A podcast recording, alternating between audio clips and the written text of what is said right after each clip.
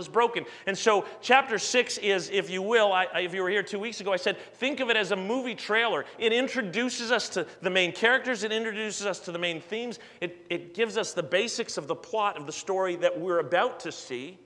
But it is not the story itself. It is not the movie. It is an introduction. And so chapter 6 leads us through the breaking of the first 6 seals.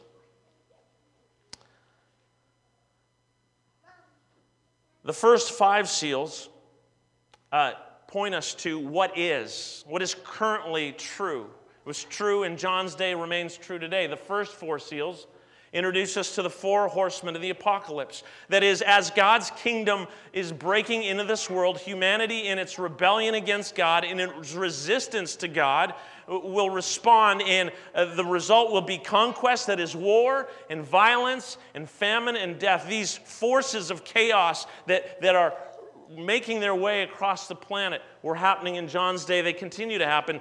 These seals point us to what is. The 5th seal, John looks when the 5th seal is broken, and he sees the martyrs. He sees believers, men and women who have trusted Jesus, who have lost their lives because of their faith in Jesus.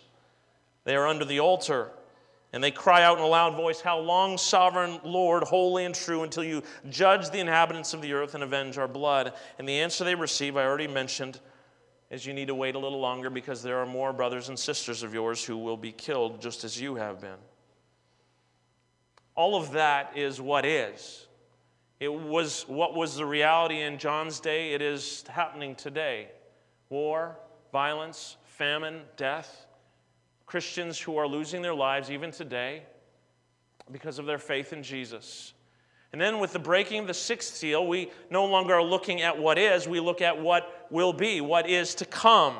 The 6th seal is broken, and we are looking into the future. We encounter this picture of God's outpouring of God's wrath upon the inhabitants of the earth, upon those who stand in rebellion and resistance to God. And this earthquake symbolizes God's judgment, and it is so violent and so large that it has cosmic implications. And the inhabitants of the earth hide behind the rocks. They hide in the rocks, and they cry out, "Who can stand?" So the first 5 seals look at what is. The 6th seal looks at what is to come.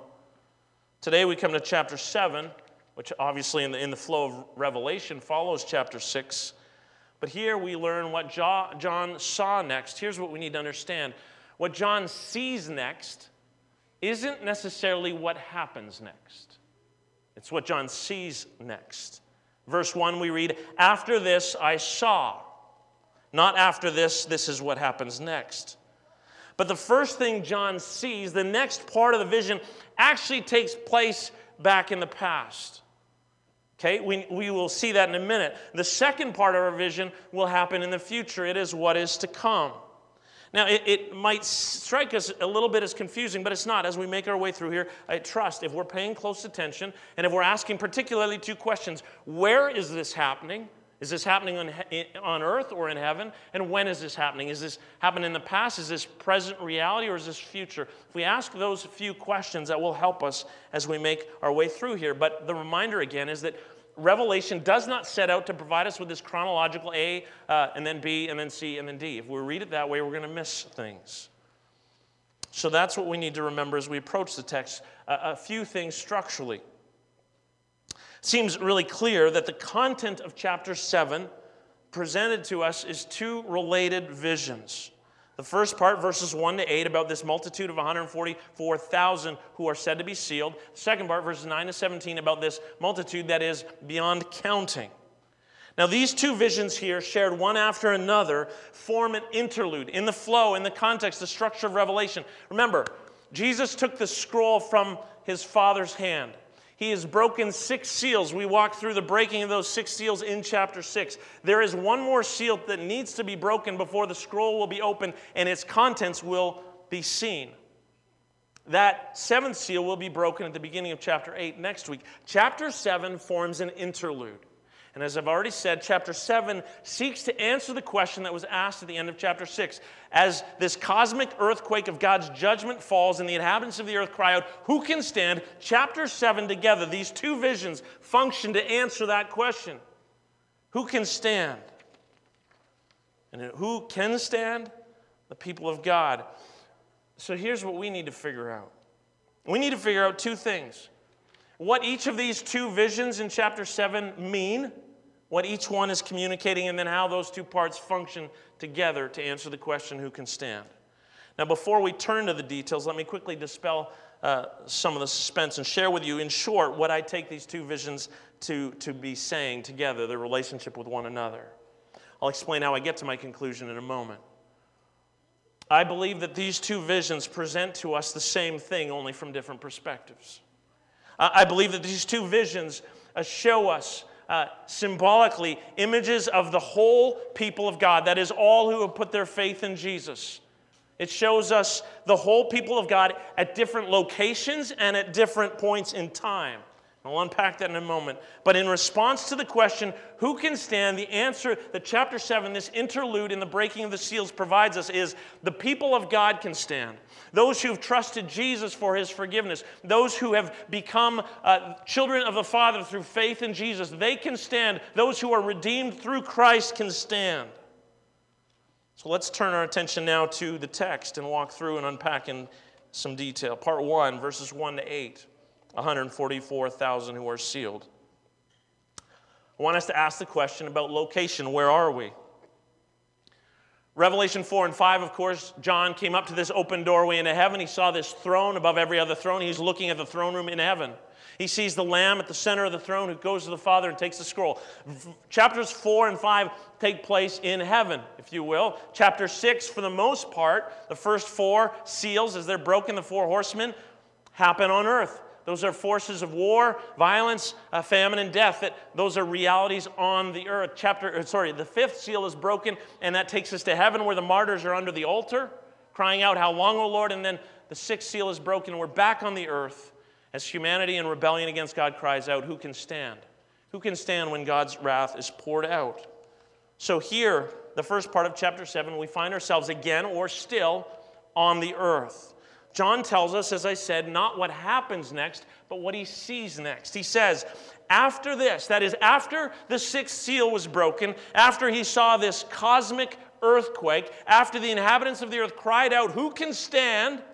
After this, I saw four angels standing at the four corners of the earth, holding back the four winds of the earth to prevent any wind from blowing in the land or on the sea or on any tree.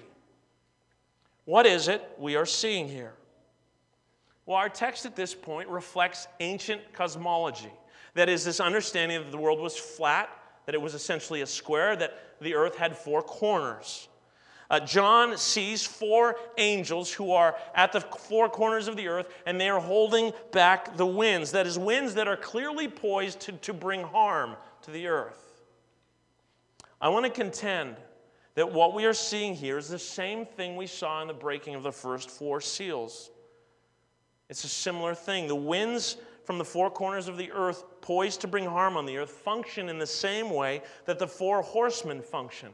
Michael Wilcock writes this, "It is a new view of the same thing." Daryl Johnson puts it this way, "The four winds and the four horsemen represent the same reality, forces rising up against the inbreaking kingdom of God." The winds are poised to harm the earth. They represent what happens as God's kingdom breaks in, of God's judgments, not his end-time judgment, but God's judgments on human sin. As those come in the same way that as humanity resists God and rebels against God, the four horsemen, war and violence and famine and death break in. Like, this represents the same thing from a new view. The winds are poised to harm the earth, but they are currently being held back by these four angels. At this point, we encounter a fifth angel. There's four angels at the four corners of the earth. A fifth angel comes from the east. He has a seal of the living God and cries out in a loud voice, "Do not harm the land or the sea or the trees until we put a seal on the foreheads of the servants of God." He says, "Don't let the winds loose yet. Do not harm the land or the sea or the trees until we put a seal on the foreheads of the servants of God." This seal is different and the seals that hold the scroll closed. The seals on the scroll are, imagine wax blobs that have been dropped along the seam, and probably an insignia from a ring. into there. Those hold the scroll shut. This seal is different. This seal is a stamp of ownership or authenticity. In the ancient world, slaves would be sealed on their forehead. It was a way of identifying whose they were, who they were working for, kind of like branding. The servants of God, those who belong to God, are His. And this angel says, do no harm until the servants of God have been sealed. This imagery of sealing actually comes from Ezekiel chapter 9, if some of you are familiar with that. In Ezekiel 9, I've talked about how many Old Testament and biblical allusions there are. In Ezekiel 9, we read in the text, God is about to pour out judgment on Jerusalem because of their rebellion and their wickedness.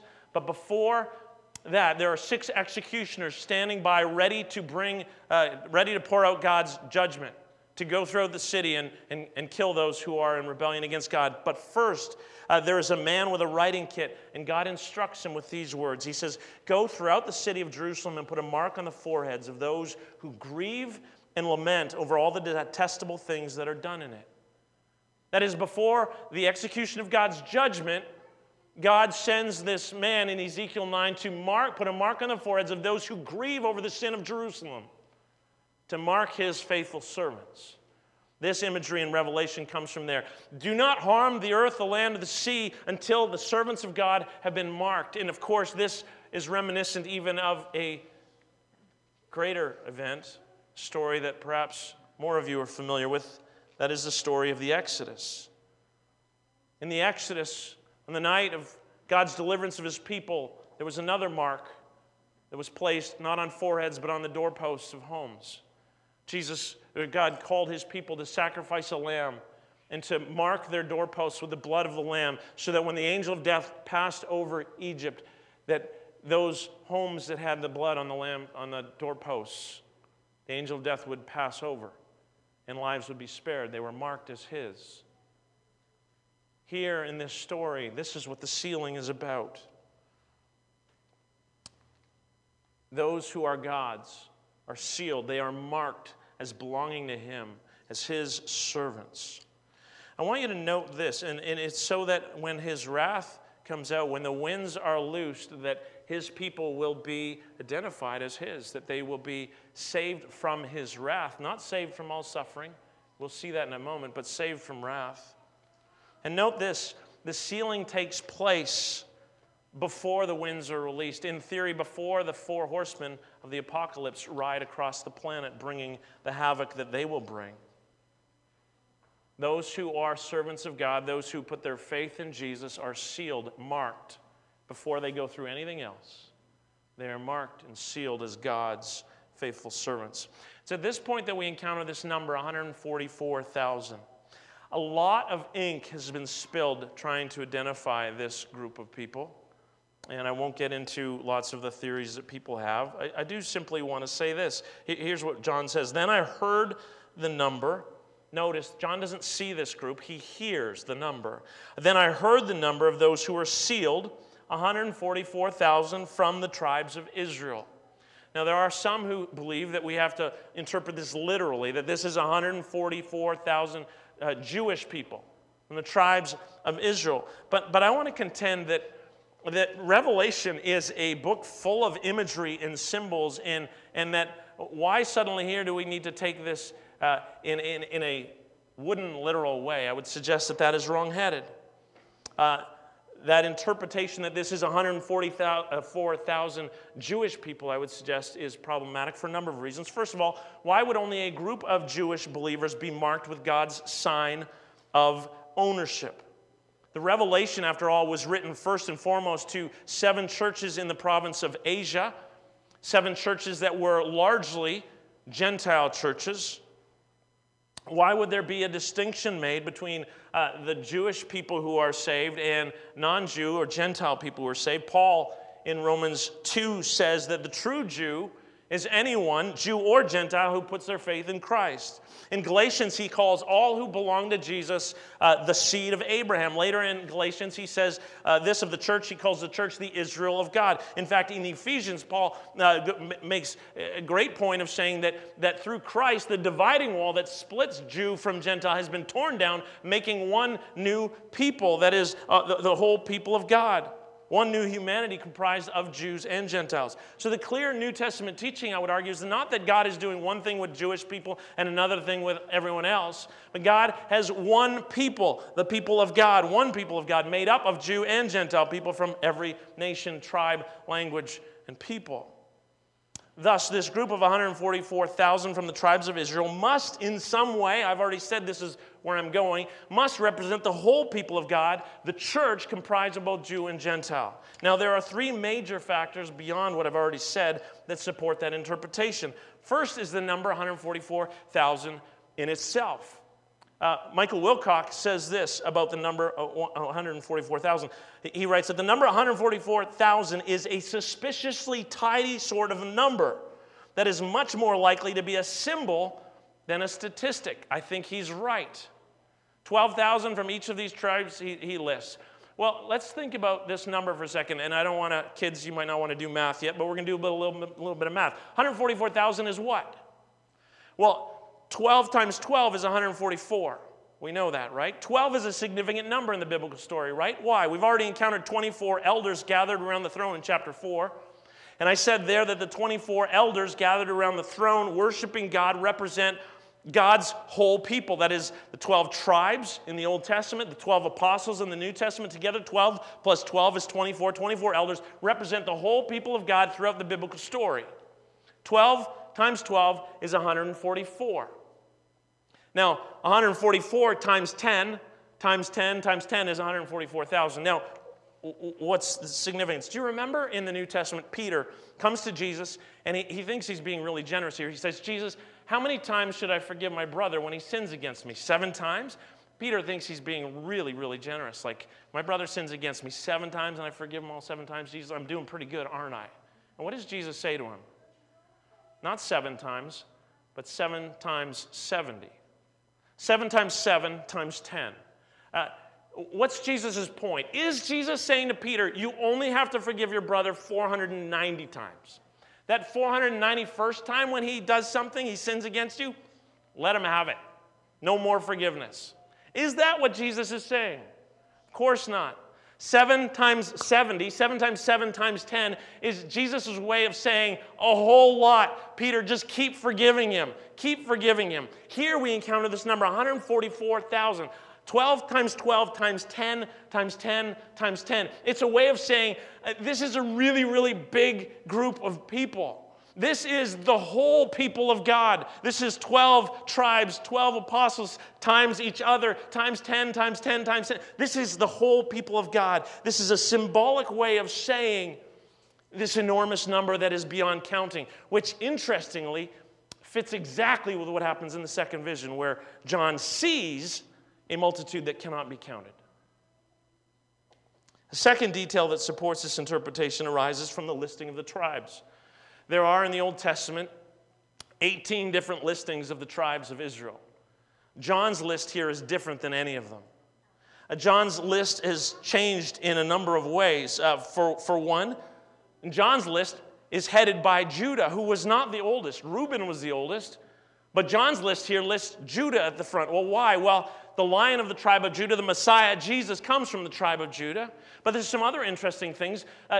John's list of the 12 tribes here includes Joseph. Now, generally, lists include either Joseph or his two sons, Manasseh and Ephraim. But this list includes Joseph and Manasseh, not Ephraim. And then if you look closer, this list drops Dan. It doesn't include Dan, who's normally in the list of the tribes. So we have to ask the question.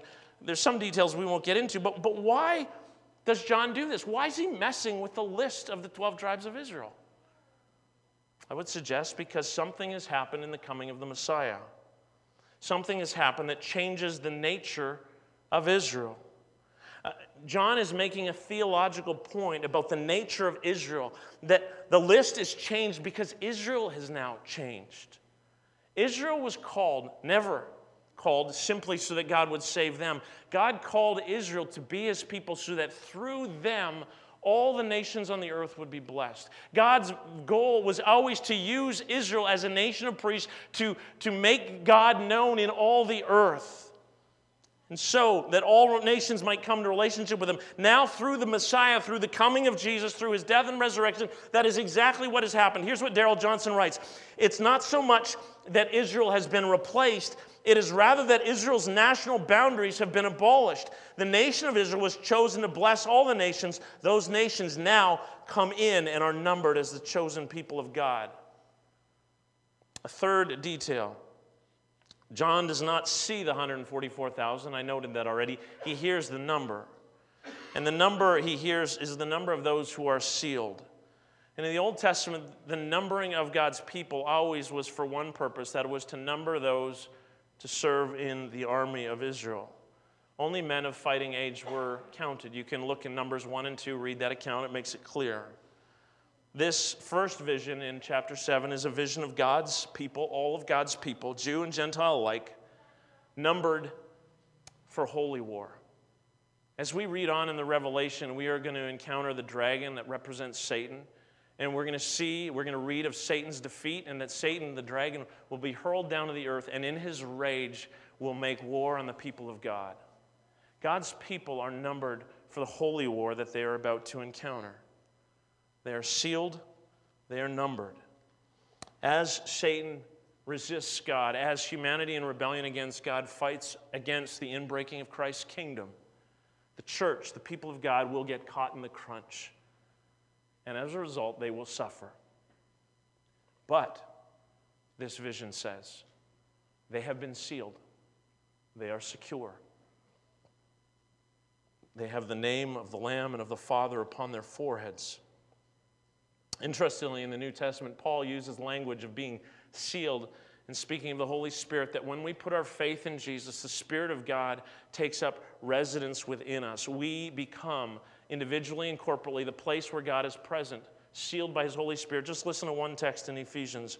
When you believed, you were marked in him with a seal, the promised Holy Spirit, who is a deposit guaranteeing our inheritance and until the redemption of those who are God's possession, to the praise of his glory.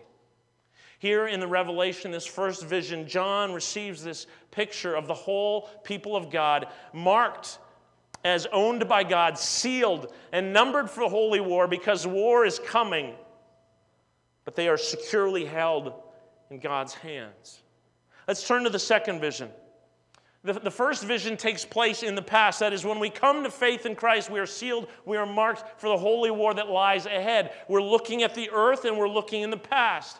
The second vision takes us back to heaven, to the throne room in heaven in the future. The second vision, here's what John writes. He says, after this I looked, and there before me was a great multitude that no one could count, from every nation, tribe, people, and language, standing before the throne and before the Lamb. They were wearing white robes and were holding palm branches in their hands, and they cried out in a loud voice, "Salvation belongs to our God who sits on the throne and to the Lamb." I said earlier that this chapter is probably the most comforting passage in all of the Revelation. Why did I say that? Because of what we see here. We see the whole people of God, from every tribe, every nation, every people group, every tongue. We see the whole people of God, all those who were sealed, all those who were numbered, now gathered around the throne of the one who sits upon the throne, radiating glory and power and majesty, and the Lamb who was slain, who is at the center of the throne.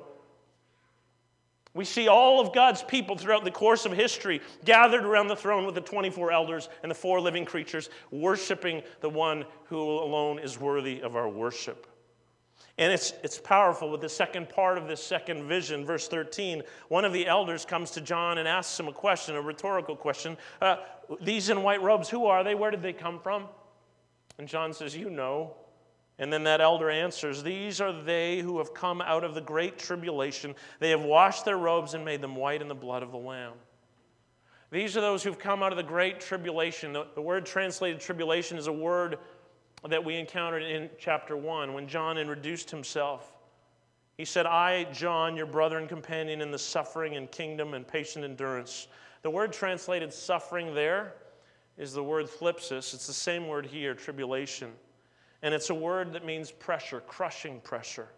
And here to it is added this adjective mega, We understand that. So John says, or here the elder, says, these are they who've come out of the great tribulation, the megaflipsis, the mega crushing pressure. He's not saying that God's people will be spared that great tribulation. He's saying that they will come out of it, that they will come through it. They will be carried through the suffering that lies ahead. Now, traditionally, this phrase about those who've washed their robes in the blood of the Lamb has been understood as to referencing us being cleansed from sin. Gordon Fee argues that, and I think he's right, that that's not what's being said here. Certainly that's true, that through faith in Christ, we are forgiven, we are cleansed of our sin through his shed blood. But Fee's point is that the language of being washed in the blood is not language that occurs anywhere in the New Testament. Nowhere in Scripture is cleansing from sin associated with blood. Forgiveness is associated with that, but not cleansing. Blood is always, he says, a metaphor for violent death. And he believes, and I think he's right, that this reference here to their washing their robes in the blood of Christ speaks not specifically to their forgiveness, though that is certainly true, but that's not the point. The point is that it's through their own suffering and shedding of blood, as they follow in the footsteps of the Lamb who was slain, that they will enter into their glorious rest in his presence. White robes in the ancient world were a symbol of victory. White robes point to their victory through suffering, their white robes that have been washed in the blood of the Lamb. They follow in the footsteps of the Lamb who was slain. And that makes perfect sense in the context of verse 17. God will wipe away every tear from their eyes. This vision that God gives to John is of this multitude that is beyond number from every nation and tribe and language and people, standing dressed in white, worshiping God, having come through this great tribulation, this mega crushing pressure, through suffering, through martyrdom, through death, but now in God's glorious presence. And our text concludes with this marvelous imagery that comes out of the Exodus. Never again will they thirst, never again will they hunger, the sun will not beat down upon them, nor any scorching heat. And then just the richness of this imagery, for the Lamb at the center of the throne, the Lamb at the center of the throne will be their shepherd.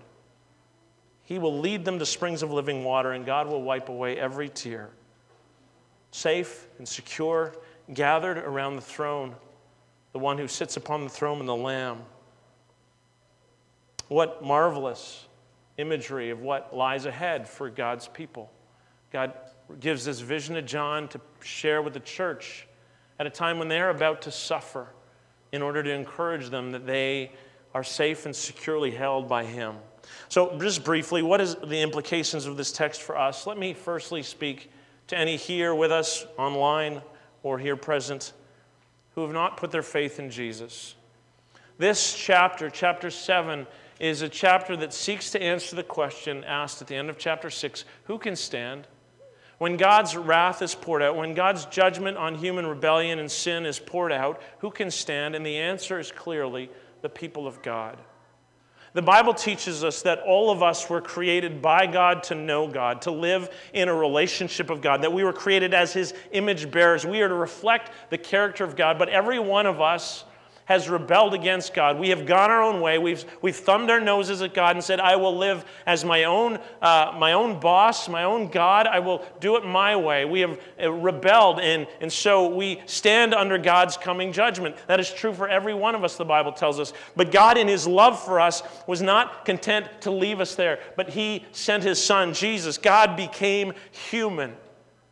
And he lived a life of perfect submission, of perfect obedience to the Father. And then he went to the cross and he suffered in our place, bearing the penalty for our sin, for our rebellion, so that through faith in him we might be cleansed, we might be forgiven, we might be credited with Christ's perfection, brought into relationship with the Father, adopted as his daughters, as his sons, sealed with his Spirit, marked as those who are belonging to him, that we might have the hope that this text gives us. And so if you're here with us this morning and you have not repented, you've not turned from your sin, you've not cried out to Jesus and said, Jesus, you are my only hope. I need your forgiveness. I need your grace. I want to live the life that you created me to live, a life in relationship with you. Then you can do that even this morning. Just cry out to Jesus and say, Jesus, I need you. I turn from my sin. I turn to you. I long for the life that you made me for. Forgive me, cleanse me, fill me with your Spirit, mark me with your Spirit, and you will enter into the people of God. This vision, these visions of chapter 7 become your story, marked and securely held by God. For those of us who have already trusted Jesus, those who are Christians here already, let me say a few things. This passage speaks about the whole people of God suffering and yet coming to their eternal rest in God's presence, worshiping Him. I want to say this. This does not mean that every believer will suffer martyrdom. To read it that way is to read in our own Western individualism into this text rather than embracing the mindset of Scriptures. The point of this is that as God's kingdom invades this earth, as humanity persists in its rebellion and resistance to God, these kingdoms will collide. And there will be this crushing. I don't know if any of you saw on the news. I grew up just minutes away from the Welland Canal, and within, I think, 2 weeks ago, 2 ships, I don't know how it happened, collided with each other, just this crushing. That's what happens as the kingdom of God invades this earth, and kingdoms of this earth resist God. There will be this crushing, and the point of these texts is that the church will get caught in that. The church will suffer. And the church suffers today. Right now, brothers and sisters are imprisoned and suffering and losing their lives for their faith in Jesus. And these words are written to encourage them. And we need to hear these here in the West. We need to hear these, and we need to stand with our brothers and sisters. We need to pray for the church that is persecuted. We need to guard ourselves from ignoring what is the reality in many places in the world today. We in the West face a great temptation. Our affluence, our comforts, that we would ignore this, that we would think this is merely theoretical. It's not. And I pray that we would faithfully stand with the persecuted church around the world. Not only that, but that we would also guard ourselves from letting fear keep us from following what God leads us to do, whether that's for ourselves to go into places that are dangerous on the other side of the ocean, or maybe in different parts of the city. What is God calling us to do as His people? Because as we go, as those sealed and marked and filled with His Spirit, as we live out the values of the kingdom, as we serve Jesus, we will get caught in the crunch. There will be suffering. There will be pain. There may even be death. But this text, this chapter, these visions give us courage, encouragement, and comfort. As we live solo lives for Christ, we may face the crunch, but we have been sealed as His. We receive white robes even through suffering. We experience victory, and we will be shepherded by the Lamb, sheltered by His presence, the presence of God. Never thirsty, never hungry, and He'll wipe away every tear. Let me close with a few comments. None of us knows precisely what the specifics will be as the future unfolds before us, and I would contend, as I've already said, the Revelation doesn't seek to map out the future in advance for us so that we can see everything that's coming. It seeks to prepare us to face whatever comes. It warns us to be ready for whatever comes. It calls us to boldly live for the Lamb and the one who sits on the throne. And this chapter encourages us, comforts us, that no matter what suffering may lie ahead for us, no matter how the church in other parts of the world suffers, as citizens of God's kingdom, as people of God, we have been marked as His. We've been sealed. We've been numbered for this holy war. As this clash of kingdoms happens, we will find ourselves caught up in the crunch. But we can do so with confidence. I believe that we stand at a pivotal point in history. Here in the West, every empire that rises falls.